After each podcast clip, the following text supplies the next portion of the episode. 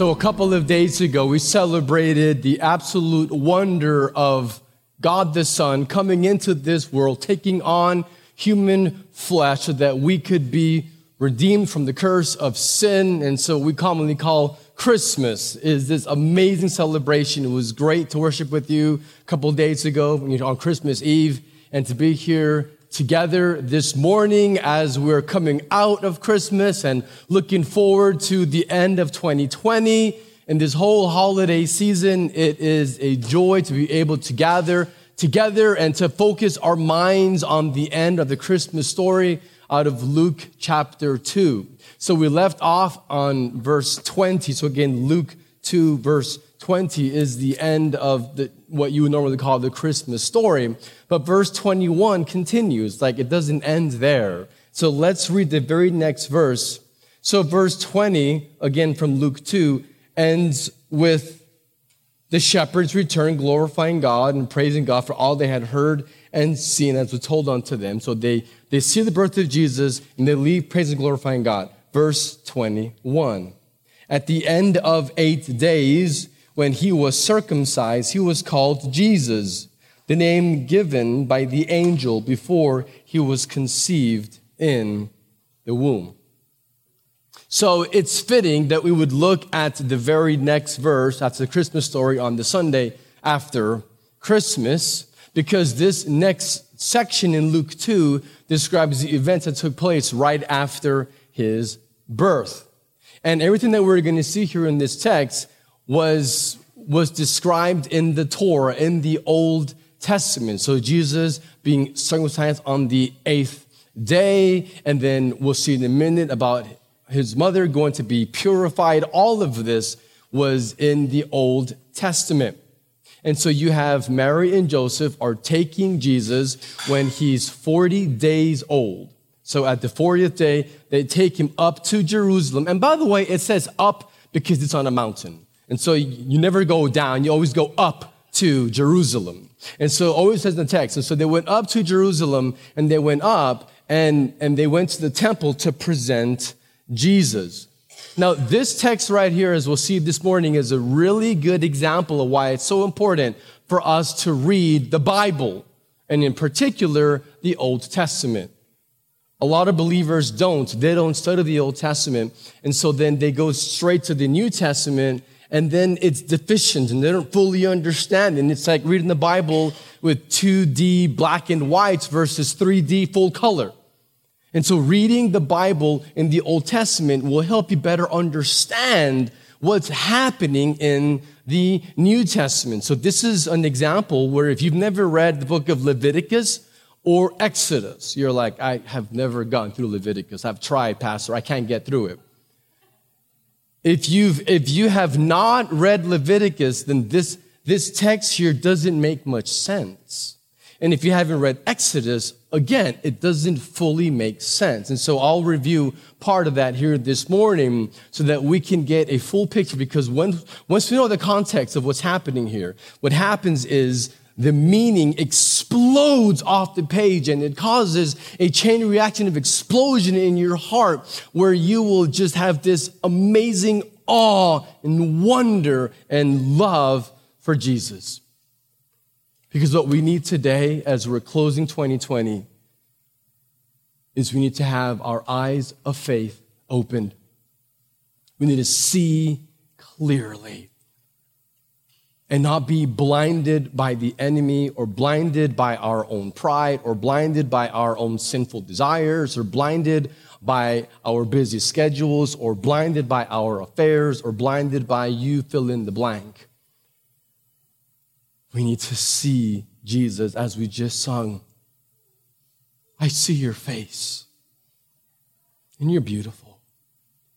So let's pray and ask His Spirit to be heavy on us. We would sense His presence and that He would open our eyes, that we would see the glory of Jesus in this text.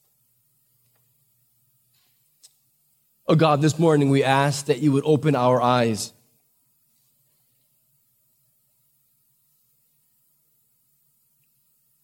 They would fix our eyes on you, the author and perfecter of our faith. Just like Peter, when he got out of the boat, did the supernatural. He walked on the water when he had his eyes fixed on you, Jesus. But when Peter took his eyes off of you and looked and saw the wind and the waves, he began to sink. And some of us here are sinking.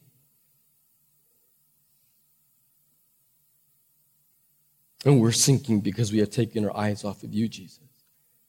I pray that we would fix our eyes on you. That we would see more beauty in you than what this world has to offer. That we would see more glory, more hope, more joy, more purpose in you than anything under the sun that you have created. We're just desperate for you. We're hungry for you. Speak to us. May we encounter you today, Jesus. May we leave this place red hot worshipers on fire for you. And we ask it for your glory, for your kingdom's sake, Jesus, we pray. Amen. The title for this morning, as you have already deduced, is we want to fix our eyes on Jesus. But before we can even really begin to dive into Luke 2, I want to give you a little bit of context here. So, verse 21 that we just read, it says that, and his father and mother, that they named him Jesus. That is not a throwaway verse. This is important. Verse 21, he was called Jesus. That name is significant.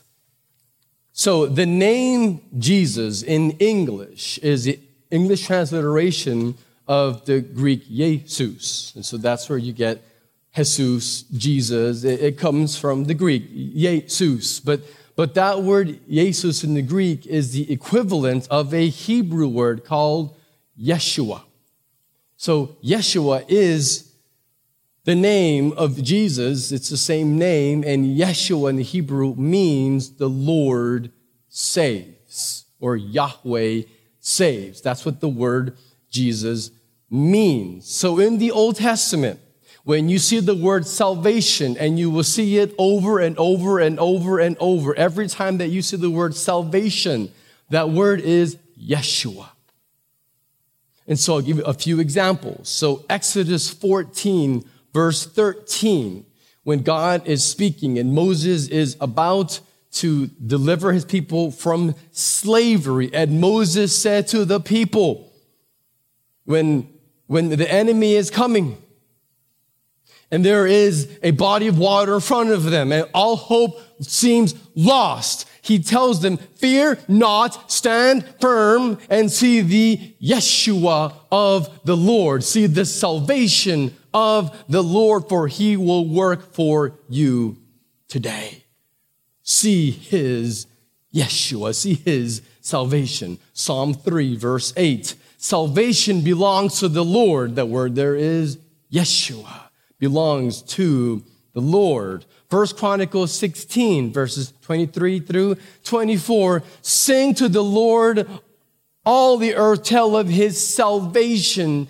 day to day. Tell of his Yeshua from day to day. As you read the Old Testament, what you find over and over and over is the name of Jesus is being whispered. If you will, if you will hear it, you'll see that the Old Testament is declaring He is coming. Jesus is Yeshua. He is salvation. Jesus didn't point us to salvation. He says, I am the way, the truth, and the life. No one comes to the Father except through me. He is salvation. He is the good news. Jesus is the gospel. So it's the good news of Jesus.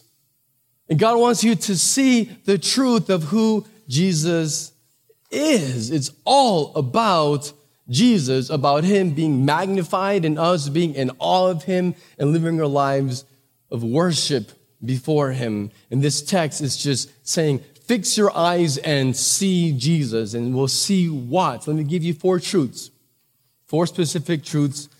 Just a heads up, this is not going to be a short sermon, but they usually aren't.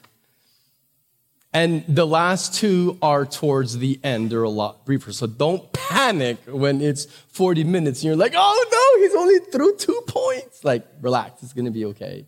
You won't miss lunch, I promise. But there are four specific truths that God wants you to see. Fix your eyes on who Jesus is. And the first one is see what? See. Fix your eyes on how Jesus has obeyed and fulfilled the law. And so we need to see with our eyes of faith, our eyes of our hearts, see, fix our eyes on this Jesus who has obeyed and fulfilled the law. So, next verse, we just read verse 21, his name is Jesus, he is salvation. Verse 22. And when the time came for their purification, according to the law of Moses, they brought him up to, see again, up to Jerusalem to present him to the Lord. As it is written in the law of the Lord, every male who first opens a womb shall be called holy to the Lord, and to offer a sacrifice according to what is said in the law of the Lord, a pair of turtle doves or two young pigeons. So whenever I am trying to share a truth from the word, I want it to be very clear. Like we at Renewal practice called expositional preaching where we are trying to expose or bring the truth to light from the text. And so the main idea of a sermon should be the main idea of the text. And any points that you hear a pastor make ought to be points that you can clearly see for yourself in the text. And so what you see here is Jesus obeyed and fulfilled the law. All three verses over and over and over, it says that according to the law. So verse 22, let's start there. It says, when the time came for their purification, that's a big word, purification, according to the law of Moses. You're like, well, what is that? What is this purification? Again, if you haven't read Leviticus, then you won't know what that's talking about. This section here on purification comes from Leviticus chapter 12.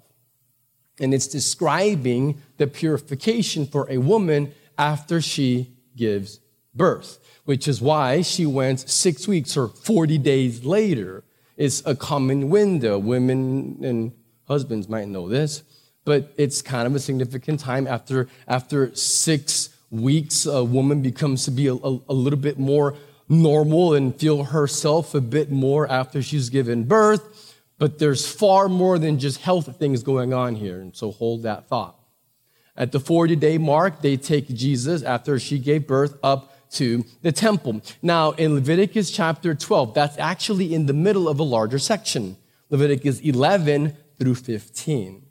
That whole section in Leviticus, those five chapters, describe what is clean and what is unclean. So that's the language of Leviticus 11 through 15. It describes animals that are clean or unclean, that animals that they are not allowed to eat, that God says these are unclean. And then he describes people that can become unclean. For example, if they get a skin disorder or leprosy, then they're considered to be unclean. A woman was described as unclean during her menstrual cycle. You're like, oh, we're talking about that today. Yes, we are. And it's going to get better because you know what? In Leviticus 15, it describes men who have a semen discharge are unclean.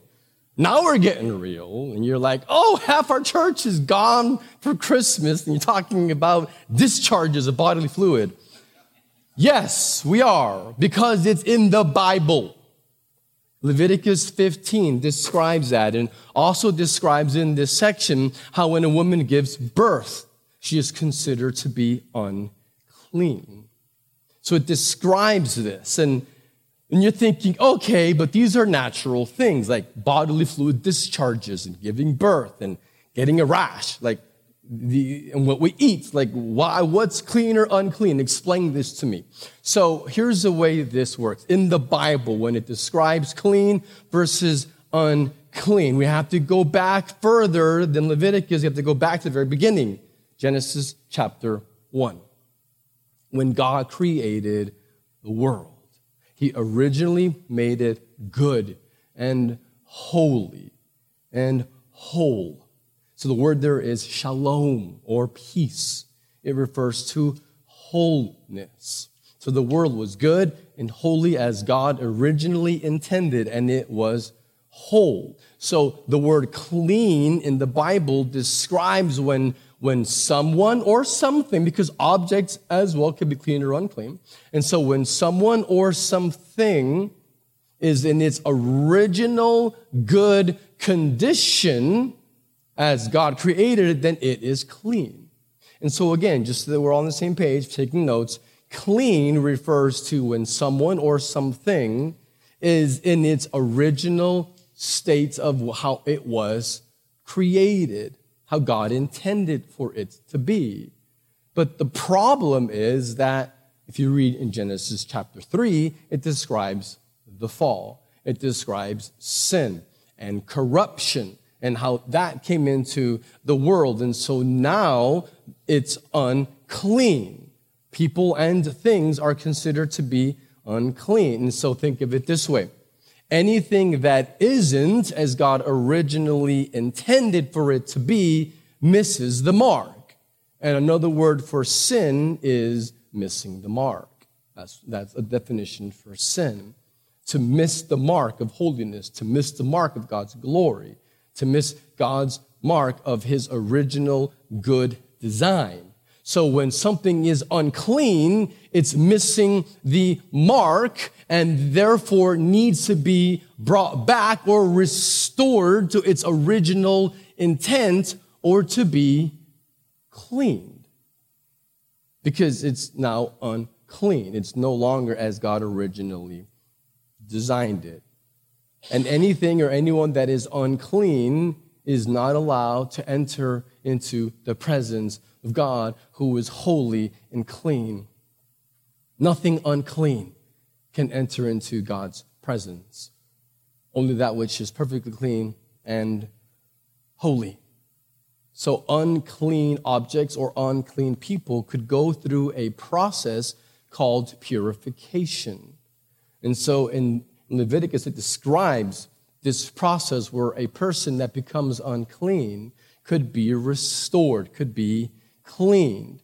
It always involved a waiting time.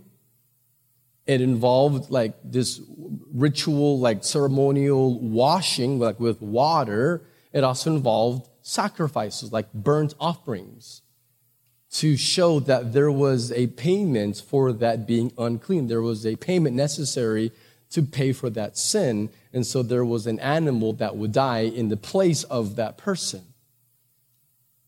So this is all about God requiring a payment for sin because he is holy and what he created originally good and clean has become unclean. So the Old Testament law, not just in Leviticus, but all of it as a whole, it shows that God is holy and the law reveals the character of God. It reveals his holy standard. And so therefore, his people who are called out of the world are called to be consecrated. That's another big word. So consecrated means to just be set apart, to be made holy, to be cleaned.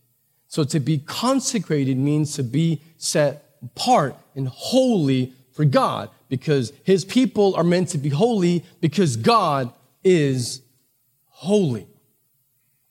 And God's people were meant to be different from the nations. God's people are meant to be different from those who don't know God. We're supposed to live different and reflect the holy character of God, reflect his glory. And so the law reveals what it looks like to live holy because God is holy. But I want you to just for a moment, this is very hard for us, 21st century, I get it, but just try to picture life for an ancient Israelite. When the law was first given, they were living in tents. They were nomads living in the desert, setting up and tearing down. We, we know about setting up and tearing down. But for them, it wasn't just a place of worship, it was their homes. They were, li- they were living in tents. Okay? Picture that as best you can in the desert. And you can become unclean by touching a dead body. You're like, well, ew, I want to touch a dead body. Yeah, but what if you had to bury your loved one? And that was happening in the wilderness. That was a good thing to do, to bury a loved one. And yet, touching a dead body would make you unclean. Eating the wrong kind of food would make you unclean. Having a skin disorder made you unclean. Having mold or mildew in your house made it unclean. Being on your period made you unclean. Giving birth made you unclean. If you were a guy, having a semen discharge made you unclean. Can you begin to think how frustrating it would be and the impossible standard and you would realize, ah, I just live unclean. It's impossible. It's impossible to stay clean. Exactly. That's right. Now you know the point of the law. To show sinners the effects of sin. And we're not clean. And this is designed for the Israelite to recognize I can't. In my own power, I cannot clean myself. I can't stop my sin. I can't change my heart. The point of the law was to reveal our sinfulness, our sinful hearts, and show that we cannot obey, to expose our weakness and our sinful nature. But it continues in verse 23 as it is written in the law of the Lord, every male who first opens the womb shall be called holy to the Lord. You're like, what is that talking about? Now, this is from Exodus 13, describing in the law. Now, here's a big word for you, all right? This is the law of the primogenitor. Like what? Say that again. It's the law of the, in Spanish, primogénito, but in English, it's primogenitor. It's two words. They're Latin. It's not that hard, I promise. Primo refers to like prime or first, like prime rib. That's, that's good, right? So prime means first, the best. And so primo refers to the word first. And then genitor, the, the, in the Latin, it was hene, or gene, if you will. And so we get the word gene from that. But other words too, like your progeny is what? your children that you give birth to. So your in your line is your progeny. The word genital is what you use to procreate. And so the word the word there refers to giving birth. So first birth, primogenitor, the firstborn. That's what the word means. So the law of the primogenitor refers to the firstborn, as it says here, the first to open the womb. And so the firstborn son from a woman would have the right to inherit headship of the family. They were primo, they were prime. They had first dibs. So the firstborn son in Hebrew culture was very important. See, they're not like us. Like in the Western world, man, our success is defined by our accomplishments, our business, or our own, I don't know, intelligence, or our own successes. And so in the Western world, we tend to define success on an individual's basis.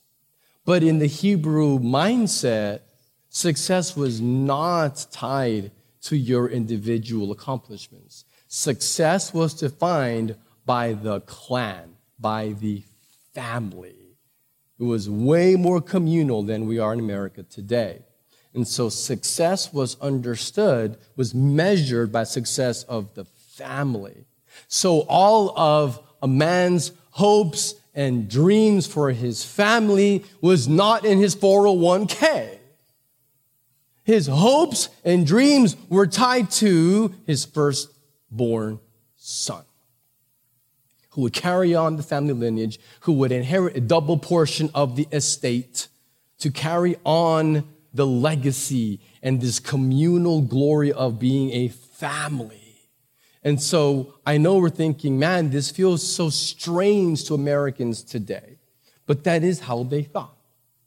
And this is what you see in the Bible. This is the culture that we're, we're dealing with here. The firstborn son. So in Exodus 13, verses 2 and also in 12, it's describing, and it's quoted here in verse 23 in Luke 2, that every male who first opens the womb shall be called holy to the Lord. Some translations have the word consecrated in there because that's what consecrated means to be set apart as holy to the Lord. So think of it this way that firstborn son represented the entire family. He was the representative of that family. And this was revealed in Exodus, which was right before they were set free from slavery in Egypt, set free from their bondage.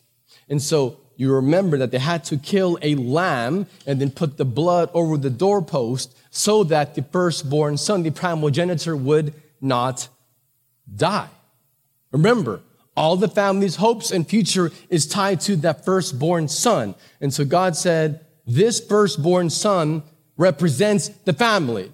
And, and, so he would have to die to represent that family. And so the firstborn son would have to die to represent the family's sins. But God said, we can redeem. So the word redemption comes from here. What, what does redemption mean? Redemption is the price paid to liberate a slave from freedom. So the firstborn son could be redeemed. A lamb could die in the place of that firstborn son. And that was continued, where a sacrifice was offered whenever a firstborn son came into the world. The family would go up to Jerusalem on that 40th day and would offer, if they had more resources, like an ox. But in this case, Mary and Joseph were poor, so they offered a couple of pigeons. All of this is showing how Jesus obeyed and fulfilled the law. Let me tie all of this together and help you make sense of this. The law reveals how we are unclean and cannot clean ourselves. The law reveals that we are sinful and that we deserve to die. The law is revealing that our hearts are corrupted and sinful and that we're enslaved and that we cannot change our hearts. The whole point of Jesus in this text, what you're seeing is that Jesus is the ultimate firstborn son. He is the firstborn. He is the ultimate primogenitor. He is prime. He is supreme. He is the first, the Alpha and Omega, the first and the last. And so he is the Lamb of God who takes away the sin of the world. Jesus is, he is both. He is the firstborn son and he is the Lamb who was ransomed, who paid the price, who died so that we can be set free from our sin. And Jesus is the high priest who purifies us with his own blood that was poured out on the cross and that sprinkled upon the mercy seat. It is Jesus who is the sacrifice and the priest who does the purification so that we can be clean. Because the law reveals that we can't be clean. That's the whole point. We're given new hearts. We're given a new nature. We're, we're given a power through his spirit so that we can obey through the work of Jesus, through the power of his spirit. So we don't obey the law in order to earn salvation. If that were the case, no one could be saved. We don't earn, we don't obey the law so that we can earn salvation. It's the opposite. we receive salvation, which gives us new hearts, which enables us, empowers us, gives us a desire, they want to obey. And so, due to Jesus, we can be consecrated, set apart as holy for God, and worship Him and display His glory. And so, when you read the law in the Old Testament, it should not freak you out. Don't avoid Leviticus. Don't, don't avoid Exodus. Don't, don't avoid the Old Testament. Read it. Be in awe of the one who fulfilled it completely and gives us the strength to obey and use the law according to its purpose. And so, Jesus, we fix our eyes on Jesus who fulfilled, who obeyed the law. Number two, fix our eyes on Jesus who brings consolation. He brings consolation. Verse 25. Now there was a man in Jerusalem whose name was Simeon, and this man was a righteous and devout, waiting for the consolation of Israel, and the Holy Spirit was upon him. And it had been revealed to him by the Holy Spirit that he would not see death until he had been had seen the Lord's Christ. So you hear that? The Spirit revealed to him that he would not see death until he had seen with his own eyes, seen the Lord's Messiah. He was an older man who loved and trusted God. He was in the temple. He was waiting for the consolation, it says, of Israel. Now, the word consolation means comfort. That's what that word means. So to console someone is to comfort them. And so consolation means to bring consoling or to comfort. The Holy Spirit was upon Simeon, and he recognized that Jesus is Messiah. And his language here sounds an awful lot like Isaiah 61. Let me read that to you, just a couple of verses. This is 700 years before the birth of Jesus. The Spirit of the Lord God is upon me because the Lord has anointed me to bring good news to the poor. He has sent me to bind up the broken hearted, to proclaim liberty to the captives and the opening of the prison to those who are bound, to proclaim the year of the Lord's favor and day of vengeance of our God, to comfort all who mourn.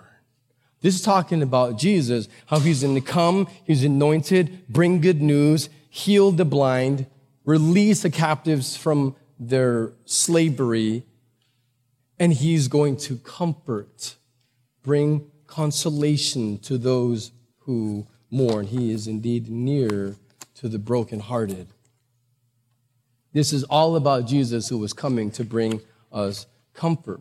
And by the way, in case you're curious, Luke 2:25 mentions consolation.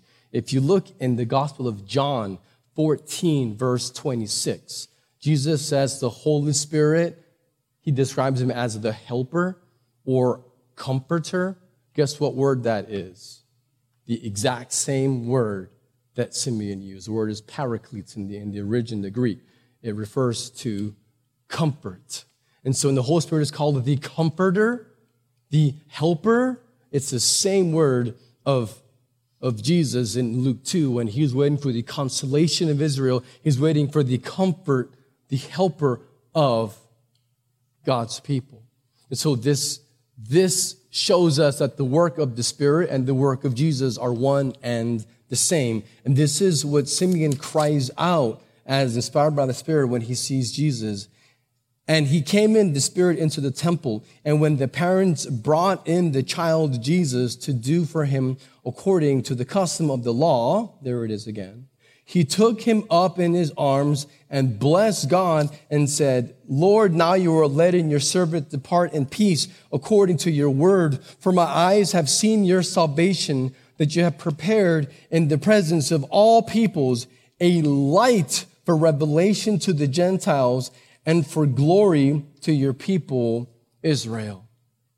The consolation of God is rooted in the sovereign purposes of God. He is in complete control of everything of human history, control of your life, of this church. He is sovereignly in complete control of everything, of every single detail. He's in control. God is moving history to bring us the Messiah. And this consolation is also rooted in the unbreakable promises of God. He Simeon says, according to your word. And this consolation is uh, also rooted in the finished work of Jesus. Seeing Jesus is seeing God's salvation. He says, my eyes have seen. I have seen your salvation. So he is holding the infants, the 40 day old Jesus. So he's seeing Jesus. And what does he say? I am seeing your salvation. I am seeing the Messiah. So this, this to me is an important point in Central Texas, where there's a whole lot of churchianity. And there's a whole lot of religiosity. And people that, quote, go to church, which you can't even do that. Church is the people, but whatever. And yet don't actually love Jesus. Um, I mean, I want to say this gently, but I'm not good at gentle, so I, I guess I just say it. Um, if you want to go to heaven, but you don't have a passion for Jesus right now, I think you're going to be bored. Like, you're not going to like heaven. Why do you want to go to heaven if you don't actually love Jesus? Because the whole point of heaven is being in the presence of Jesus. The point of heaven is worshiping Jesus, enjoying Jesus. It's sitting at the feet of Jesus, is holding Jesus, hearing his words, just reveling in him. It's all about Jesus. Seeing his salvation is seeing Jesus. He is the point. And so if what you want is religion, if what you want is a get out of hell free card or fire insurance, you just have to ask yourself the question on do you know Jesus? Because he is the point. It's all about him and his glory. Now, remember the context here from Luke 2. The context is they're going to the temple for the purification of Mary after she's given birth to fulfill Levitical law. So God revealed that women on their monthly cycle, as well as when they give birth, are unclean. And you're wondering, well, why? Why? Why is it that a woman on her monthly flow is unclean? And why is giving birth considered to be unclean? Why were men unclean when they discharge their body fluids? Like, why is that unclean? Clean. Why need to be purified from that in the Old Testament law? You know, and I've heard a lot of sermons on this, and maybe you have too, or read about this, and usually they make me really angry. Like they just like fire make me just so mad because you'll hear this language on, well, and I've even looked up like secular Jewish stuff, and it's all the same bunk. They say, well, the Old Testament purification laws were about good hygiene.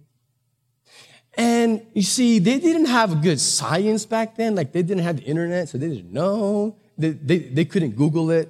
So like they didn't know that semen can carry diseases and they didn't know about how you can transmit different, you know, infections. And, and so God was preserving the health of his people by telling them how to properly wash clothing and, and be careful with bodily fluids. And so God was just giving them some insight long before science could discover and affirm that this is just really good practice.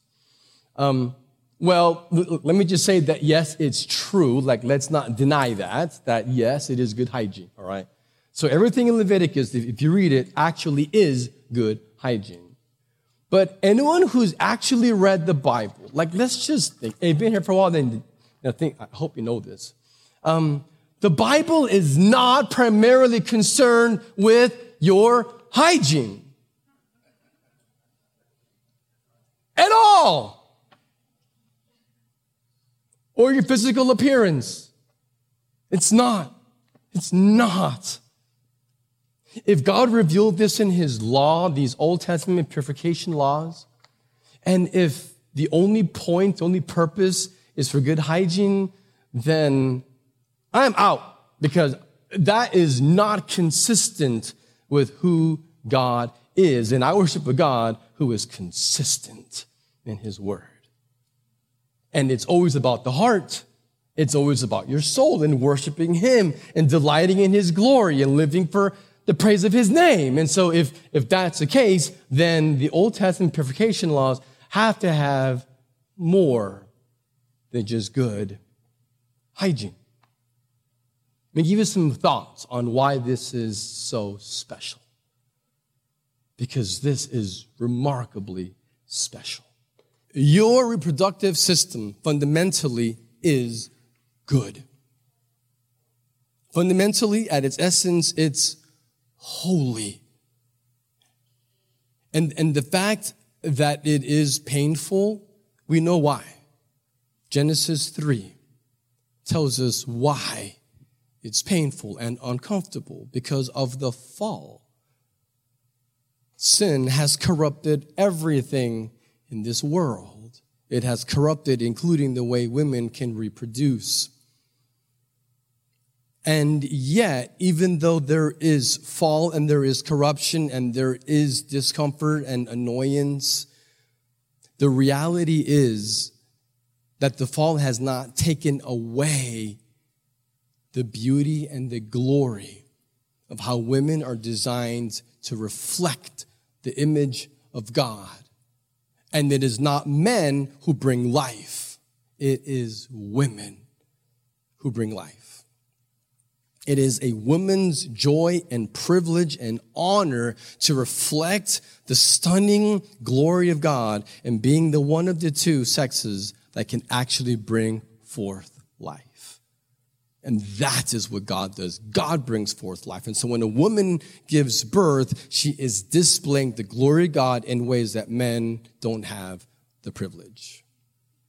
It is a beautiful honor to be the one of the two that gets to bring life the way God does. And yet it is corrupted because of the fall. And so what God originally made good is tainted. And so this menstrual cycle that was not originally meant to be painful now is. And so a discharge of blood is a, a picture of death because life is in the blood. This is a biblical principle that life is in the blood. That's in Leviticus as well.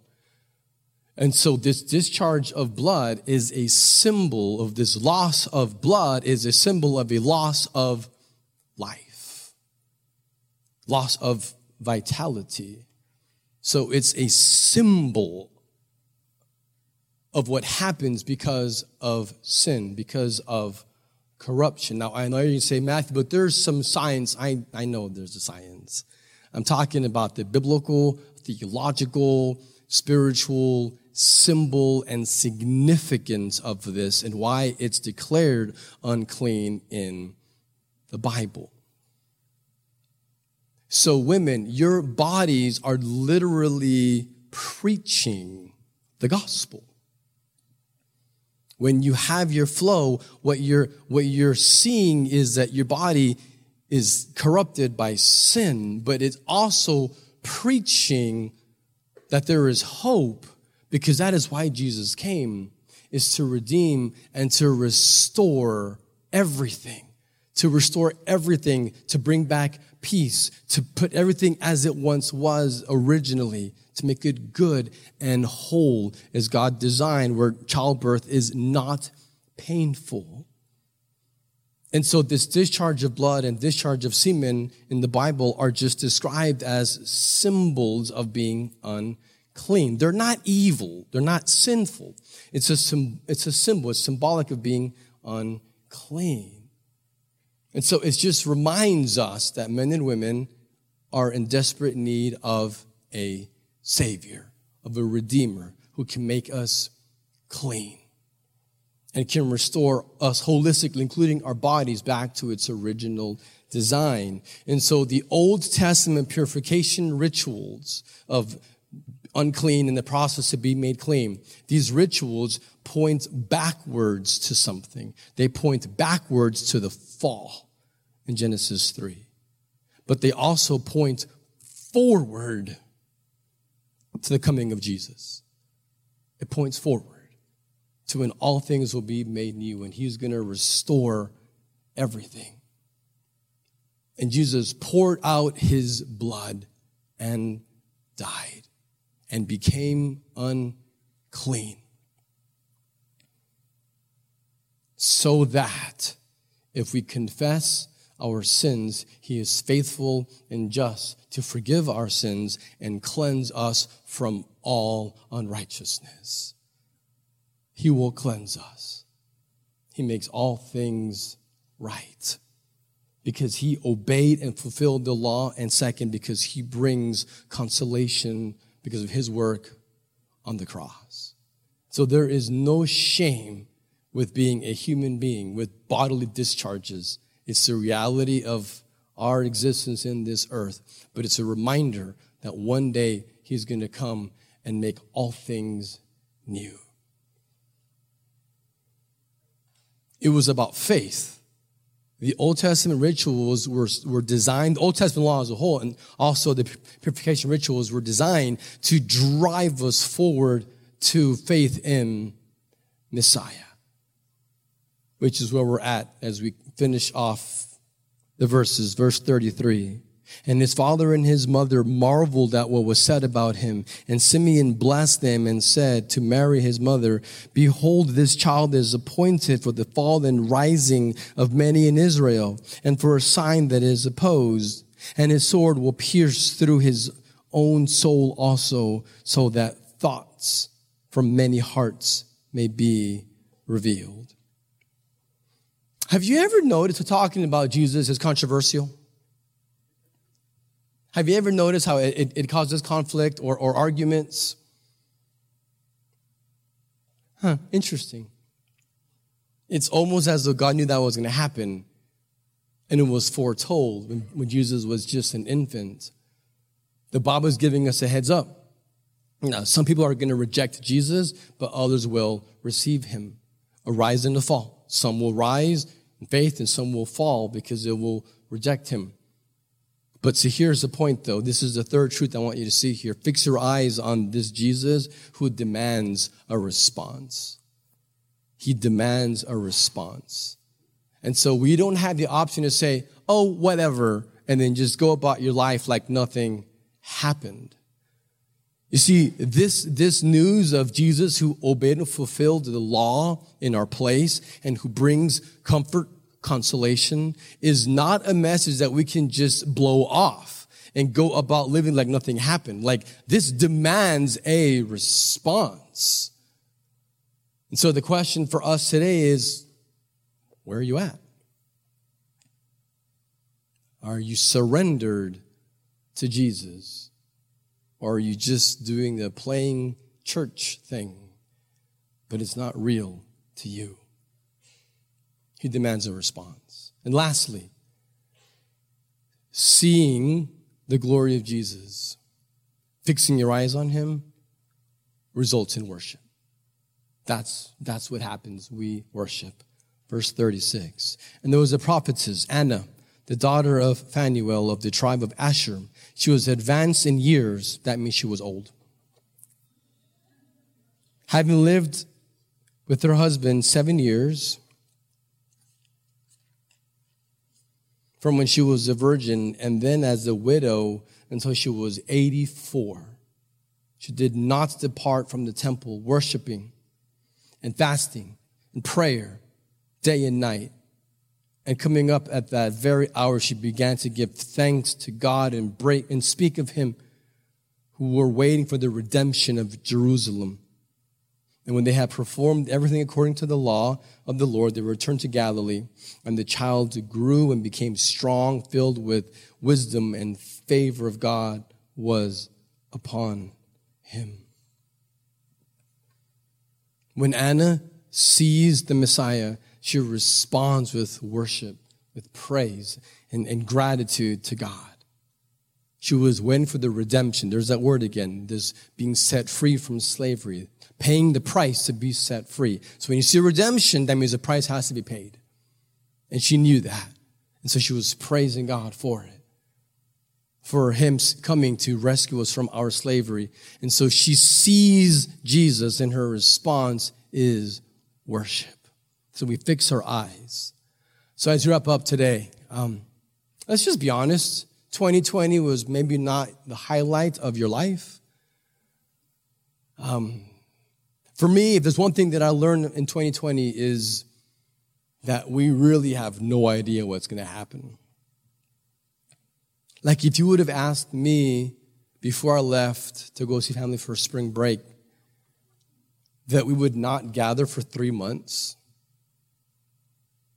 and that we would lose our venue and that we'd be in a hotel for a few months and that God would then literally almost exactly double the number of members that we've had, and that we would see lives transformed and the church further energized and God's glory displayed. Like, you think I could have ever expected that to happen, like foreseen that? There, we just don't know what God is going to do. And so on this last Sunday of 2020, as, as we're saying goodbye, maybe think good riddance, but I just say farewell to 2020. And as we stand on this precipice of this new year, man, I'm just really excited. I, I can't speak for you, but I was right there, Christmas Eve, worshiping in this room three nights ago with, with my faith family. And as I was just had my hands raised, I was just worshiping. It was amazing. And I just had this, this sense, Spirit just put this word on my, on my heart. It just impressed on my soul. And it was almost audible. It was crazy. It was awesome. This is word. Your best days are ahead. Renewal's best days are ahead. They're not behind us. Look, we're a year and a half in. But God's at work. He's at work changing lives. And He will continue to change lives and we will continue to radiate His glory if we keep our eyes fixed on this Jesus. And whatever 2021 brings, it's okay because we know God's got this. It really is okay, and we're not worried because He is sovereign. Because our eyes are fixed on this Jesus who fulfilled the law on our behalf, who brings his consolation, who demands a response. But man, the results when we when we see his glory is we worship.